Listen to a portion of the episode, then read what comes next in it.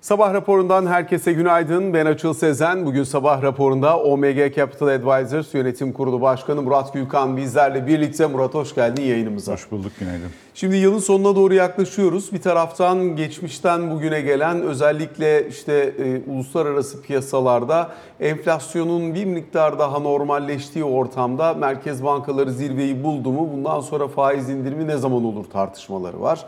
Risk iştahının bu çerçevede yeniden değerlendirilmeye çalışıldığını görüyoruz. İç gündeme dönüp baktığımız zaman Merkez Bankası'nın geçen hafta piyasaların beklentisinin üzerinde bir faiz artırımı yaptığı, sertleşme sıkılaşma mesajını biraz daha pekiştirerek bundan sonra belki faiz kısmında sona yaklaşmış olabiliriz. Kısa bir süre içerisinde bu anlamdaki adımlar sona erecek ama miktarsal sıkılaştırmayla bundan sonra yola devam edeceğiz ve ihtiyaç duyulduğu ölçüde de sıkı kalmaya devam edecek para politikası şeklinde ifadeler yer aldığını görüyoruz. Yine bu sabah itibariyle Merkez Bankası'nın e, uzunca bir süredir atıl durumda olan blog sayfasının yeniden hareketlendiğini, merkezin güncesi sayfasında kur korumalı mevduat sahibi firmaların döviz alım davranışlarının e, incelendiği bir çalışmanın da yer aldığını görüyoruz. Buna dair detayları da aktarmaya çalışacağız. Özellikle döviz dönüşümlü mevduatta bulunan firmaların vadeleri geldiğindeki davranış biçimlerini inceliyor. Düzenleme öncesinde ne durumdaydı bunların dövize dönme olasılığı özellikle bu düzenlemeler sonrasında e, bu olasılık nereye geldi? Bunun etki analizinin yapıldığını gözlemliyoruz. E, aynı zamanda yine meclise sunulan bir torba yasa var. Torba yasanın içerisinde de ekonomiyi ilgilendiren önemli başlıkların yer aldığını söylemek mümkün. Bunların içerisinde özellikle ön plana çıkanlar neler diye baktığımızda birincisi finansal kuruluşlar için için e, önümüzdeki sene ve bir sonraki sene enflasyon muhasebesi uygulanmaması önemli bir konu. Diğer taraftan yine özellikle BSMV'de konut kredileri hariç ilk konut hariç e, istisnaların kaldırılacağını gözlemliyoruz. Diğer taraftan yine yeniden değerleme oranı belli oldu. O yeniden değerleme oranı çerçevesinde enflasyonist etkiyi de belli oranda inceleyeceğiz. Torba kanunu içerisindeki diğer detaylara da bakacağız. TL'de bir reel değerlenmeden bahsetmişti Cumhurbaşkanı Erdoğan. Hazine ve Maliye Bakanı Mehmet Şimşek'in yine Cuma günü itibariyle Bloomberg'e vermiş olduğu bir röportaj var. O röportajın içerisinde de buna e, atıf olduğunu gözlemliyoruz. Diğer taraftan yine özellikle kur korumalı mevduata ilişkin e, Mehmet Şimşek'in de açıklamaları var. Burada teşvik mekanizmasının önemli alanlarından bir tanesi vergi istisnası. Bu vergi istisnası süresi de uzatıldı Haziran ayına kadar, Haziran sonuna kadar. E, önümüzdeki sene bununla ilgili de bir tasarrufta bulunabileceğini ifade ediyor. Yani konuşacağımız çok başlık var. Biz istersen öncelikle bir hızlıca iç tarafta geçtiğimiz haftaki Perşembe günü Merkez Bankası'nın para politikası kurulu toplantısından çıkan 5 puanlık faiz artırımını ve verdiği sıkılaşma mesajlarını nasıl değerlendirdiğini sorarak başlayayım. Bence buradan alacak en önemli derslerden bir tanesi e, sanırım senin de kullandığın bir ifadeydi. Yani yapınca oluyormuş. Bundan da şunu kastediyoruz. Yani bu para politikası çerçevesindeki bozulmayı birkaç yıldır hep buralarda e, senin programında da konuşuyorduk. E, son e, yaklaşık işte 6 aydır da e, işlerin nasıl düzeltilebileceğini, tabii gecikmiş bir tedavinin mecburen daha uzun ve daha yüksek dozajda olması gerekeceğini ama yapınca olacağını da konuşuyorduk. Nitekim de bunu görüyoruz. Merkez Bankası piyasa ilginç bir şekilde nedense 250 bips faiz artışı fiyatlıyordu. Fakat bankadan gelen ve uzun süredir de bana göre çok doğru bir şekilde yapılan iletişime baktığınızda zaten 40 hatta belki 45 e, seviyesinin esasında zirve olacağı e, zımnen e, piyasaya iletilmişti zaten. Bu atılan adımların sonuçlarına baktığımızda da arzu edilen bir takım piyasa tepkilerinin oluşmaya başladığını görüyoruz. Yani bir gecede mucize olmuyor belki ama özellikle biz yaptığımız işten dolayı görüyoruz. Mesela son birkaç yılın alışkanlıklarının en başında şirketler açısından stok biriktirmek geliyordu. Ee, yani fonlama ucuz veya tasarruf yapsanız zaten bir e, getirisi yok. Bir de olmayan getiri üzerinden bir de vergi veriyorsunuz e, vesaire. Dolayısıyla muazzam bir stok biriktirme alışkanlığı birikmiş. Nasıl olsa stokun fiyatı artacak diye. E, şimdi yoğun bir şekilde envanter azaltıldığını görüyoruz.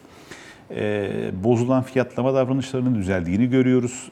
Bazı köpük oluşmuş sektörlerin özellikle göreceli büyük finansman gerektiren işte konut gibi ikinci el hatta birinci el e, oto gibi e, alanlarda köpüğün alındığını görüyoruz. Onun için e, dediğim gibi hani tabii bu kadar yüksek faiz hiç kimsenin arzu ettiği bir şey değil ama alternatifine göre ehven olan budur. E, Merkez Bankası doğru olanı yapıyor. Özellikle de e, seçimlerden sonra eğer bu politikanın süreceği e, daha net bir şekilde de gözükürse çünkü piyasanın haklı olarak ha- hala kafasında azalmakta da olsa bir takım şüpheler var. İşte Naci Abal vakasını vesaire herkes zikrediyor. E, Ben e, yabancı sermaye e, geleceğini de çok net olarak görüldüğünü düşünüyorum. E, Yani Türkiye tekrar özellikle İMİA bölgesindeki farklı belki jeopolitik gelişmelerden de dolayı yani gidebilecek bir e, sermayenin bir yeri de pek kalmadığı için işte Rusya, Güney Afrika vesaire. E, Yani Merkez Bankası'nı buradan e, hakikaten tebrik edip desteklemek gerekiyor. Yapınca oluyormuş. İstenen sonuçları da görüyoruz. Dezenflasyonist baskı e, e, dinamiklerin de devreye girdiğini görüyoruz. Yani faiz, enflasyon, sebep, sonuç ilişkisini de işte bir kez daha yaşayarak bu nedensellik hangi yöne akıyormuş bunu da yaşayarak görüyoruz. Ee, onun için e, bana göre son derece olumlu bir adım oldu. Şimdi sıkılaşma e, önemli elbette çünkü piyasanın beklediği ana unsur buydu. Bunun gelmeye başladığını, etkilerinin de hissedilmeye başladığını anlıyoruz. Özellikle hem ticari krediler bacağında hem aynı zamanda bireysel tüketim bacağında. Fakat e, özellikle iç talepte yavaşlamayı çok doğrudan hissedip hissetmediğimizden biz emin değildik. Merkez Bankası'nın elinde daha mikro veri olduğu için o veriler üzerinden baktıklarında onlar hissedildiğini görmeye başladıklarını söylüyorlar. Ee, İthal tük- tüketime de yavaş yavaş yansımaya başlıyor anladığımız kadarıyla. E, yansıyor. Dediğim gibi hani bir gecede mucize olmuyor. E, yani fiyatlama davranışları o kadar bozulmuştu ki yani hepimiz yaşayarak da görüyoruz hani e, e, ekonomi veya finans uzmanı olmaya da çok gerek yok. Yani neyin pahalı neyin ucuz olduğunu bile tam anlayamadığımız bir dönem geçirdik. Hala da bunun yankıları devam ediyor. Fakat gene e, belki resmi istatistiklere henüz yansımamış ama önümüzdeki haftalarda ve aylarda yansıyacak olan e, sahadan bizim gördüğümüz anekdotal e, duruma baktığımızda çok net bir şekilde hem şirketler hem hane halkları seviyesinde e,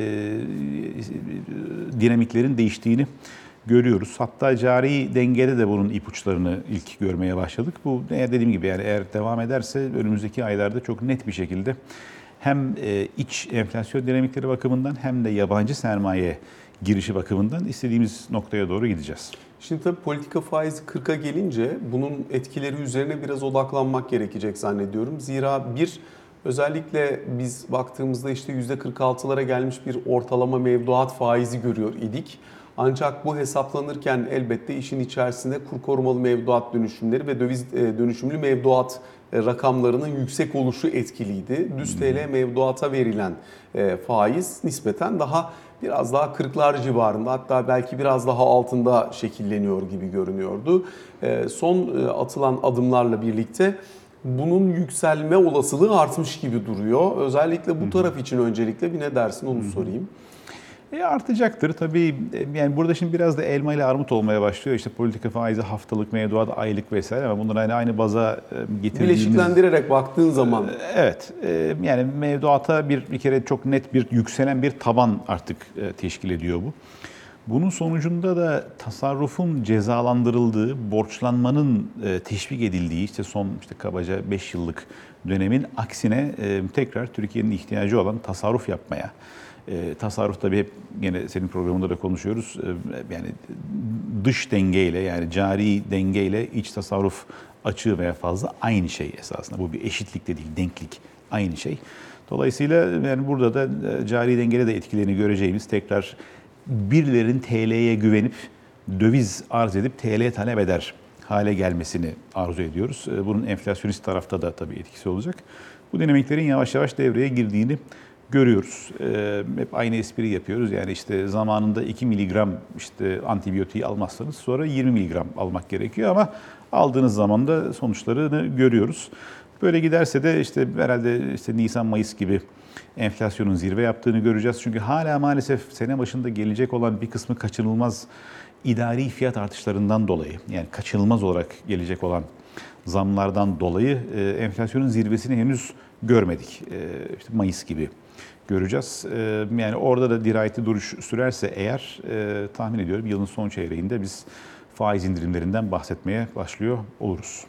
Enflasyon hangi seviyelere geldiğinde enflasyon artık evet düşüş trendine girdi biz de faizle bir miktar oynama yapabiliriz deriz. Bu enflasyona mı bağlı yoksa iç soğumanın sertliğine mi bağlı? Çünkü biraz da gecikmeli yansıyor ya veriye. Tabii. Yani zaten esasında gene bu silsilede işte yani iç soğuma ondan sonra yani talep baskısının vesairenin de azalarak enflasyonun düşmesi e, muhtemelen biz 70'te zirve yaptıktan sonra baz etkisi çok yüksek olan bazı ayların da serilerden e, çıkmasıyla Ağustos, Eylül, beraber Ekim. Ağustos, Eylül, Ekim aynen e, çok hızlı veya en azından cesaret verici bir düşüş e, göreceğiz enflasyonda. E, O noktada da artık e, tabii hep şu var yani enflasyon geçmişi e, faizler ise geleceği e, fiyatlayan e, parametreler olduğu için e, yani o noktada ben e, anlamlı bir şekilde faiz indiriminden bahsedebileceğimizi düşünüyorum. Tabii hala önümüzde maalesef gidecek e, çok yol var. İşte o Şimdi bana kaybolan yıllarımı verseler şarkısı fonda çalarken biz e, yani hiç Türkiye'ye yakışmayan yani %70 dediğiniz enflasyon yani bir üçüncü dünya rakamı bunlar. E, ama buradan artık olan oldu. Önümüze bakmak lazım. E, doğru yolda olduğumuzu düşünüyorum. Kur korumalı mevduatta da 600 milyar liranın üzerinde bir geri çekilme oldu. Dolayısıyla hı hı. hala orada stok kuvvetli. 2.7 trilyon lira civarında bir kur korumalı mevduat stoku var. Ee, Mehmet Şimşek diyor ki bu e, hani zaten politika faiz de belli bir yere geldi. Faiz hadleri de belli bir seviyede oluşmaya başladı. Hı. Dolayısıyla hani e, ekstra bir teşvike gerek kalmadan burası Tabii. kendiliğinden sönümlenme eğilimine girecektir. Ne dersin? E, Aynen katılıyorum. Zaten hep gene senden de konuşuyorduk. Yani bu işlerde bir kere zorla güzellik olmuyor. Yani sopa havuç dengesinin genellikle havuç lehine hep e, korumak gerekiyor. Çünkü zorla güzellik olmaya çalıştığınız zaman yani Türkiye gibi işte üç tarafı denizlerle çevrili, işte tasarruf sahiplerinin enflasyona karşı kendileri korumakta son derece mahir olduğu, bu konudaki antenlerin çok hassas olduğu bir ortamda e, bu işlerin doğal panzehiri e, zaten yani enflasyonu düşürmeye odaklı bir merkez bankası oluyor. O zaman her şey ona göre yani kervan o zaman düzülüyor ama e, yani bu işte finansal baskılama, financial repression denen şeyi işte Amerika'da yaptığınız zaman işte belki işte Nebraska'da oturan e, birisi hiç hissetmiyor. Yani işte dolar enflasyonu yüzde dört, işte tasarruftan aldığı faiz yüzde bir. Ama yani onun ben böyle işte gidip işte ne bileyim euro alayım falan diye bir refleksi olmuyor. Türkiye farklı bu konuda. Yani hiçbir şey yapmasa insanlar gidiyor altın alıyor işte biliyorsunuz veya başka stokçuluk refleksleri var. Onun için yani doğal panzehir üzerinden gitmek yani doğru dinamikleri oluşturmak için çok önemli ve dediğim gibi o yola girdiğimizi de düşünüyorum. Yani havuç sopa ilişkisinde 260 sopa bir havuç etmedi dolayısıyla. tabii tabii. Aynen. Arada doğru. bayağı fark ya, var. Aynen öyle. Yani bu, bu bütün siyasetçilerin de yani buradan tekrar. Yani zaten bildiğimiz konularda ama işte yani, yani zaman zaman demek ki hatırlamak gerekiyormuş. Peki şimdi e, özellikle kur korumalı mevduattan bahsettiğimiz için dediğim gibi Merkez Bankası'nın blogunda bugün yayınlanan e, makalenin detayını da bir paylaşayım. E, onun üzerine de konuşalım seninle. Yusuf Emre Akgündüz ve Ünal Seven tarafından yayınlanmış e, bu makale. Kur korumalı mevduat sahibi firmaların döviz alım davranışlarını inceliyor. Özellikle 20 Ağustos tarihi kur korumalı mevduatta yapılan düzenlemenin e, gerçekleştiği tarih. Bunun öncesinde vade bitiminde firmaların döviz alma olasılığıyla düzenleme sonrasında vade bittiğinde e, buralarda döviz alma olasılığının nereden nereye geldiğini aktarıyor. Burada iki kriter uygulanmış. Bir e, nette alıcı, iki döviz alıcısı olabilecek olan şirketler. E, bunların tanımları gerçekleştirilmiş ve firmaların doğal döviz ihtiyaçları da hangi haftada nasıl şekilleniyor biraz buna bakarak mikro veri de kullanılarak bir olasılık hesaplaması gerçekleştirilmiş. Döviz alım davranışı eğer daha önceki döneme bakacak olursak Mayıs, Haziran, Temmuz dönemlerinde grafiği de arkadaşlar ekrana getirecek olurlarsa daha detaylı da aktarabiliriz. Buralarda oldukça yüksek yani %35 ile 40 arasında gerçekleşirken ki düzenlemenin gerçekleştiğinde %35'lerdeymiş. Daha sonrasında bu döviz alım ihtimalinin giderek aşağıya doğru geldiğini gözlemlemeye başlıyoruz diyor Merkez Bankası'nın hazırlamış olduğu bu blok. Bununla birlikte biraz daha aşağıda etki analizini detaylı olarak da veriyor.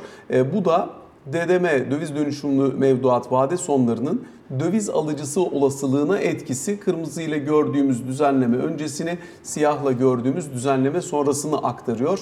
Nette alıcı olan firmalarda ciddi şekilde aşağı geldiğini alıcı olarak görünen yani döviz alım davranışı normalde gelişmiş olan işletmeler açısından da belirgin bir azalışa işaret ettiğini söylüyor. Sonuç kısmında da diyor ki yani bu düzenlemeleri gerçekleştirdikten sonra normal koşullar altında e, döviz alım iştahı yüksek olabilecek firmaların döviz alım tercihlerinde biz tam tersine düşüş ihtimalinin artmaya başladığını gözlemliyoruz. Evet. Burada iki tane sevindirici haber var esasında. Ee, Bir tanesi e, bu analizin ortaya koyduğu olgunun e, bizatihi kendisi. Yani bu da deminden beri konuştuğumuz hani işte e, doğru teşviklerin ve dinamiklerin oluşmasıyla beraber TL'ye olan talebin artıyor olması, işte vadesi gelen işte KKM veya DDM KKM sahibi firmaların gittikçe daha düşük bir ihtimalle döviz talep etmeye devam etmesi. Bu başlı başına sevindirici bir gelişme. İkinci ve en az bunun kadar önemli olan diğer gelişme de şu, bunu e, vurgulamak lazım diye düşünüyorum. E, biliyorsun Merkez Bankası tarihi olarak e, Türkiye Cumhuriyeti Devleti'nin en güçlü kurumlarından bir tanesiydi. Yani insan kalitesi olarak, liyakat olarak, e, kadroların vasfı olarak e, ve araştırma bölümü de Merkez Bankası'nın e, belki piyasaların hani gündelik anlamda daha az takip ettiği fakat gerçekten entelektüel kapasitesi çok yüksek bilimsel araştırmalarla politikaya destek olan, ışık tutan bir, bir, bir birimdi. Son yıllarda maalesef Merkez Bankası e, bu e, akıl ve bilim ışığında karar veren bir e, e, dinamikten daha ziyade siyasi talimatları yerine getiren bir niteliğe büründüğünde bununla beraber çok üzücü bir şekilde bu kurumsal çerçevenin de bir miktar yıprandığını görmüştük. E, Yani sen de çok iyi biliyorsun çok kıymetli Merkez Bankası çalışanları, araştırma bölümü dahil ve başta olmak üzere işte e, bazıları belki ayrıldı, ayrılmak zorunda kaldı. İşte bugün uluslararası saygın kurumlarda çok yakın zamanda Merkez Bankası'ndan ayrılmış e, profesyonellerin çalıştığını görüyoruz. E, Bu blogun tekrar canlanması, bunun canlanmasıyla beraber Merkez Bankası'nın içinde hala mevcut olan yüksek liyakatlı e, insan e, kalitesinin e, ortaya çıkması, piyasaya da bunun sinyalinin verilmesi. Yani biz artık sadece siyasi talimatlarla değil, bilim ışığında e, kararlarımızı veriyoruz ve vermeye devam edeceğiz türünde bir barındırdığı mesaj bakımından da çok sevindirici. Yani bu içerideki e, gerçekten büyük zaman zaman özveriyle görev yapan e, insanların motivasyonu, bunların takdir edilmesi açısından da çok önemli. E, Bunları da tabii e, yani özellikle yeni üst yönetimi buradan tebrik etmek lazım bir kez daha. E, Yani hem yaptıkları işlerden dolayı hem de e, bir yani bir idari tasarruf olarak diyelim e, tekrar bu bu bu motivasyonun önünü açmaları bakımından. Şimdi Merkez Bankası ile ilgili son yıllarda en çok tartışılan konulardan bir tanesi bağımsızlık. Elbette Cumhurbaşkanlığı hükümet sistemi Merkez Bankası bağımsızlığı üzerinde önemli etkenlerden bir tanesi olarak görülen örneğin bir üçlü kararname vardı mesela başkanın atanması, görevden alınması süreciyle alakalı olarak bunu kaldırıyor ve bütün bürokrasi, e, bürokrasi kademelerinde olduğu gibi Cumhurbaşkanı kararıyla gerçekleşiyor. Dolayısıyla bunun getirdiği bir gölge var ister istemez Merkez Bankası bağımsızlığı üzerinde. E, Son iki senedeki uygulamaların zaten burada hatta iki seneden daha geriye de gidebiliriz ama e, oralardaki yaşanan gelişmelerin de çok fazla e, etkisi var. Şimdi Anladığımız kadarıyla Merkez Bankası ile siyaset arasındaki çizgi biraz daha belirginleşmeye doğru gidiyor. Ama bunu e, nerelerden alabiliyoruz? Özellikle Merkez Bankası'nın verdiği mesajlar e, ve Hazine ve Maliye Bakanı Mehmet Şimşek'in verdiği mesajlar. Mesela Bloomberg'e verdiği mülakatta benim en çok dikkatimi çeken konulardan bir tanesi faizdeki nihai seviye soruluyor mesela e, Hazine ve Maliye Bakanı Mehmet Şimşek'e. E, Mehmet Bey orada diyor ki ben nihai faiz oranına ilişkin herhangi bir yorum yapmam. E, Merkez Bankası'nın uhdesinde bir konu. Benim söyleyebileceğim şey biz kurala bağlı bir ekonomi politikasından bahsettik. Bu da diyor e, para politikasında enflasyonun çıpalanması lazım. Merkez Bankası bunun için çalışıyor. Dolayısıyla hani siyaset tarafıyla, kabine bacağıyla Merkez Bankası arasında da bir miktar hani daha önce biz bunun tam tersini görmüştük. Tabii. Tamamen farklı kutuplar şeklinde yani birbiriyle görüşmeyen neredeyse e, tepe yapılardan e, bahsettiğimiz dönemler olmuştu. Şimdi beraber çalışan ama kendi çizgilerini daha belirleme eğiliminde olan bir yaklaşımda görüyoruz. Mesela Ocak ayında e, Merkez Bankası Amerika Birleşik Devletleri'nde bir yatırımcı günü düzenleyecek. E, Merkez Bankası düzenliyor. Evet. Yani daha önceki dönemlerde daha farklı e, roadshow e, olsaydı daha farklı bir roadshow görürdük büyük ihtimalle. Ne dersin bu taraf için? Yani buradan da- bir bağımsızlık inşası kolay kolay çıkmayabilir çünkü sistemin bütünü zaten ona e, sınırlı imkan tanıyor ama ne dersin? Ee, işte e, ehvenişer bu. Hatta senin de az önce belirttiğin gibi e, Merkez Bankası bağımsızlığı e, e, fiiliyatta ortadan kalktığı e, dönemde e, birbiriyle konuşmayan üst yapının ana sebebi de e, Merkez Bankası'nın siyasi sahiplerle aldığı kararlar sonucu ortaya bir e, bir facia çıkmaya başladığında bunun sorumluluğunun kime ait olduğu konusundaki kavgadan dolayı zaten görüşmüyorlardı. Yani işte bu çünkü e, yani e, işte yüzde kaça vardıysa gerçek enflasyon da yani bu- bunun tabii e, seçmen nezdinde büyük bir memnuniyetsizlik yarattığı dönemde de bu niye böyle oldudan dolayı bir e, kavga vardı. Yoksa bağımsızlıktan dolayı da değildi bu. E, Şimdi aynen dediğin gibi maalesef bu tür şeyler e, yani itibar kolay kaybediliyor, zor kazanılıyor ama yani bu e, doğrultuda çok doğru adımlar atılıyor. Yani Mehmet Şimşek'in verdiği mesaj kuşkusuz doğru. Yani para politikasını Merkez Bankası yapıyorsa o zaman nihai faiz seviyesi konusunda da e, kurumun görüşü daha önemli. E, orada e, yani siyasi kanadın yapacağı buraya yani kendi güvendiği liyakatlı birilerini atamak. Yani nasıl bir yargıcın kararına müdahale edilmiyorsa veya nasıl devlet hastanesindeki bir doktorun ameliyattaki kararına müdahale edilmiyorsa siyasi sahiplerle benzer bir durumun bu tarafta da olması lazım ki tekrar buraya gelindiğini görüyoruz. Ee, Türkiye Allah'tan hala her şeye rağmen e, yani köklü bir devlet yapısından geldiği için e, yani bu e, tekrar kredibilite inşasının yani süresi en azından aylarla ölçülen bir zaman zarfından bahsediyoruz. Yani bir gecede mucize olmuyor belki ama yani yıllarda sürmeyecek bu inşa eğer doğru yolda devam edilirse. Dediğim gibi ben olumlu sonuçlarının e, da önümüzdeki aylarda güçlü bir şekilde ortaya çıkacağını düşünüyorum özellikle seçimlerden sonra. Yani o bizim oturduğumuz yerden e, yabancı işte yatırımcı gelmesi gitmesi işte yurt içi şirketlerin davranışları vesaire yani bütün parçalar e, tekrar bir araya geliyor. Özellikle uluslararası yatırımcı ilgisi bacağını da sormak istiyorum. Şimdi rezerv kanalı bizi uzunca bir süre en çok e, rahatsız eden taraflardan bir tanesiydi diyor yabancılar konuştuğumuzda.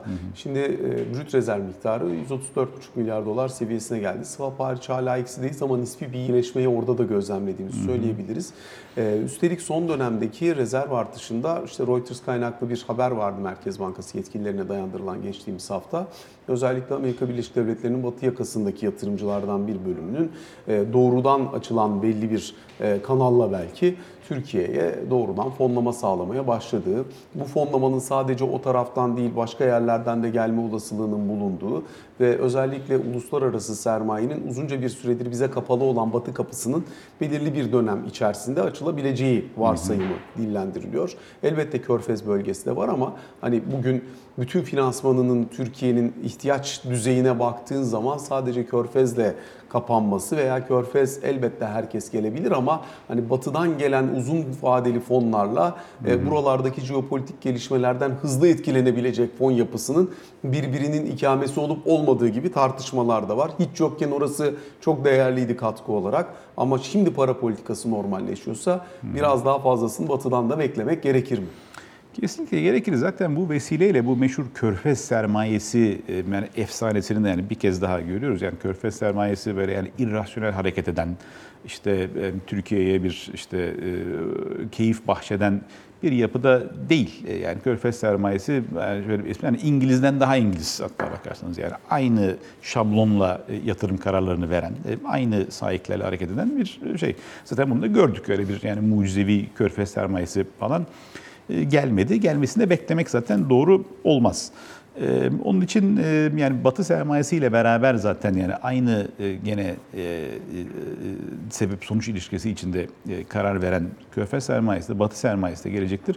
Belki çok küçük bir not olarak bu e, de az önce yani üzerinden çok e, böyle belki e, nazik de bir konu olabileceği için teyit geçtiğin işte bir takım doğrudan açılan kanallar marifetiyle işte batı kıyısındaki sermaye vesaire. E, bunlar doğru yani belki söylemeye gerek yok ama hani yani özellikle tabii Merkez Bankası'nın ve belki diğer kurumların yani tüm piyasa aktörlerine tabii kuşkusuz eşit mesafede e, Sanırım o da çalışılıyor herhalde. olduğunu evet e, ve bunun böyle devam e, edeceğini de vurgulamak lazım. Son bir not olarak kısaca yorumunu rica edeyim. Yine torba yasa sevk edildi meclise dedik ya, onun içerisinde önemli konulardan bir tanesi enflasyon muhasebesi. Yani herhangi bir şey yapılmazsa yıl sonunda enflasyon muhasebesi, önce bilan- bilanço düzeltmesiyle, gelecek yılın sonunda da e, bila- e, enflasyon muhasebesiyle gelmeye başlıyor. Şimdi burada devletin e, uygulamaktan imtinasının en önemli gerekçesi aslında buradaki vergi geliri kaybıydı. Çünkü enflasyonla düzeltilmiş bilançolardan daha düşük bir vergi geliri elde edilecek. Banka ve finans kurumlarının dışarıda bırakılacağına dair bir unsur içeriyor torba yasa. Ee, Evet çünkü hep gene senin de programda konuştuğumuz gibi e, özellikle banka bilançosu gibi e, işte parasal kalemlerin, monetary items'ın çok büyük ağırlık taşıdığı bilançolarda e, yüksek enflasyon dönemlerinde resmi nominal karın e, ekonomik anlamda elde edilen reel karın çok çok e, e, ötesinde olduğu bir gerçek. E, Dolayısıyla bankalar esasında reel olarak kazanmadıkları e, karlar üzerinden vergi veriyorlar. Bu yıllardır böyle. E, Diğer şirketler açısından da tabii az önce gene belirttik yani yüksek enflasyon döneminde bir de enflasyon muhasebesi olmadan işte vergi e, kanunu işlettiğiniz zaman e, tasarrufu cezalandırıyorsunuz, borçluluğu teşvik ediyorsunuz. E, bu da ekonomiden gelen en önemli, e, en temel fiyat sinyallerinin tahrif olmasına yol açıyor. Onun için enflasyon muhasebesi Türkiye için hakikaten kanayan bir yaradır. E, bir an önce kapsamlı ve doğru bir şekilde uygulanmasında büyük yarar olacaktır. Enflasyona göre düzeltilmiş bilançolar çıktığında da tabii pek çok eski alışkanlığın değiştiğini ve hatta özellikle belki bazı borsa yatırımcılarında e, çok şaşıracağını muhtemelen göreceğiz. Murat Gülkan çok teşekkür ediyoruz. Bu sabah bizlerle birlikte olduğunuz sorularımızı yanıtladığınız için ve kısa bir aramız var. Sonrasında Ali Can Türkoğlu ile ikinci bölümde karşınızdayız.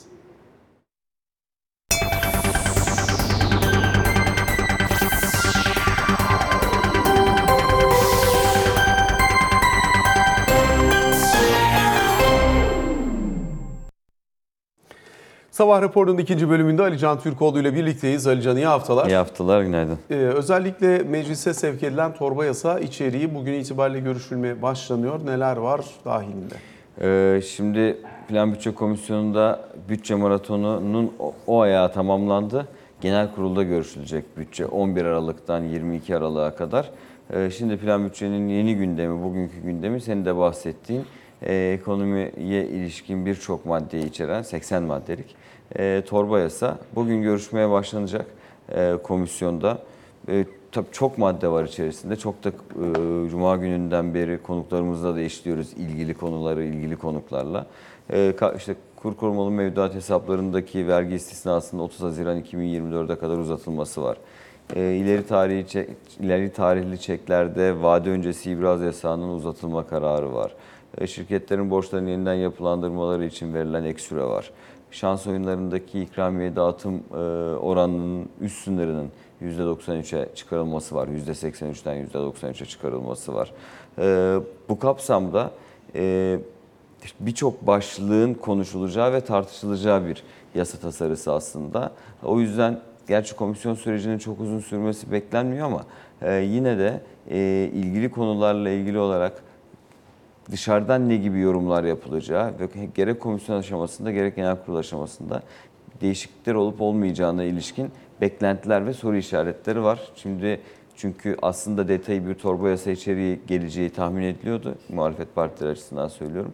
Ama detayındaki maddeler bilinmiyordu. O yüzden Cuma'dan bugüne kadar da işte e, bir çalışma ve e, işte fikir sahibi olma süresi olmuş gibi gözüküyor. Bu kapsamda itiraz edilecek veya yeniden değerlendirilmesi istenecek konular konu ve maddeler olacak mı? Bunları da bugünden itibaren komisyon aşamasında izleyeceğiz. E, muhtemelen önümüzdeki hafta değil bir sonraki haftadan itibaren de genel kurula sevkinin planlandığını söylüyor Ankara'daki meclisteki kaynaklar.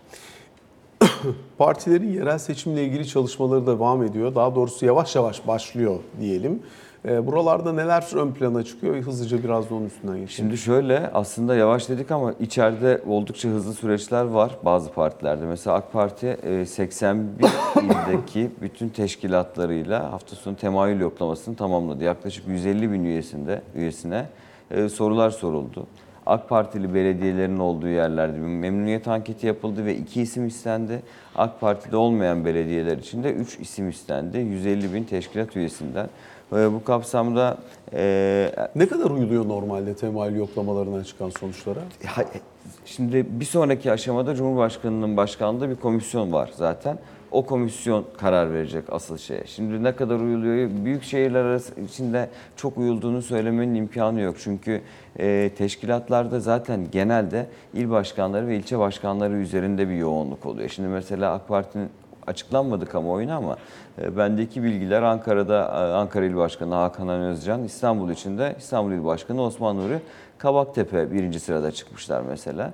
E, tabii şimdiden ne karar verileceğini bilmemekle beraber e, normalde büyük şehirler için özellikle daha önceden AK Parti'de olup son seçimlerde muhalefet partilerinin eline geçen e, şehirler için e, flash isimlerin teşkilat dışından flash isimlerin aday gösterilebileceği söyleniyordu. Bu arada şöyle ilginç bir detay var mesela bu temayülde.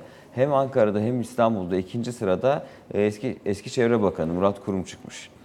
Ee, Dolayısıyla kendisinin de zaten çalışmalarda bulunduğu yönde bilgiler var zaten elimizde. Ama aday gösterilip gösterilmeyeceğini bilmiyoruz. Daha küçük şehirler için e, teşkilatın görüşüne, teşkilatın ve oradaki üyelerin görüşüne daha fazla e, önem önem verilme demeyelim ama destek verilebileceği ama büyük şehirler için farklı isimlerle ilgili çalışmaların olabileceği söyleniyor. Yani il ilçe başkanları dışındaki isimlerin e, konuşulacağı ve değerlendirilebileceği söyleniyor AK Parti açısından. Milliyetçi Hareket Partisi ile zaten görüşmeler gerçekleştirilmişti heyetler arasında. 7 görüşme gerçekleşmişti. Bu kapsamda iki parti arasında 2019'dakine benzer bir çalışma yapılması planlanıyor. Bu arada bugün CHP'de de MK üstü parti meclis toplantısı var. Ee, tüzük kurultayının erteleme kararı alınacak yerel seçimler sonrasında diye tahmin ediyorum. Ama bir af mekanizması gelecek e, bu parti meclisinde ve başvuranların e, affedilmek için başvuranların daha önceden partiden ihraç edilip affedilmek için başvuranların affedilmesi yönünde bir mekanizma uygulanacak gibi gözüküyor. Bugünün e, mesela affedileceğini duyduğum isim e, Bolu Belediye Başkanı Tanju Özcan. Muhtemelen Cumhuriyet Halk Partisi'ne geri dönüşü sağlanacak. Alican teşekkür ediyoruz. teşekkür Sabah ederim. raporunu böylelikle noktalamış oluyoruz. Hoşçakalın.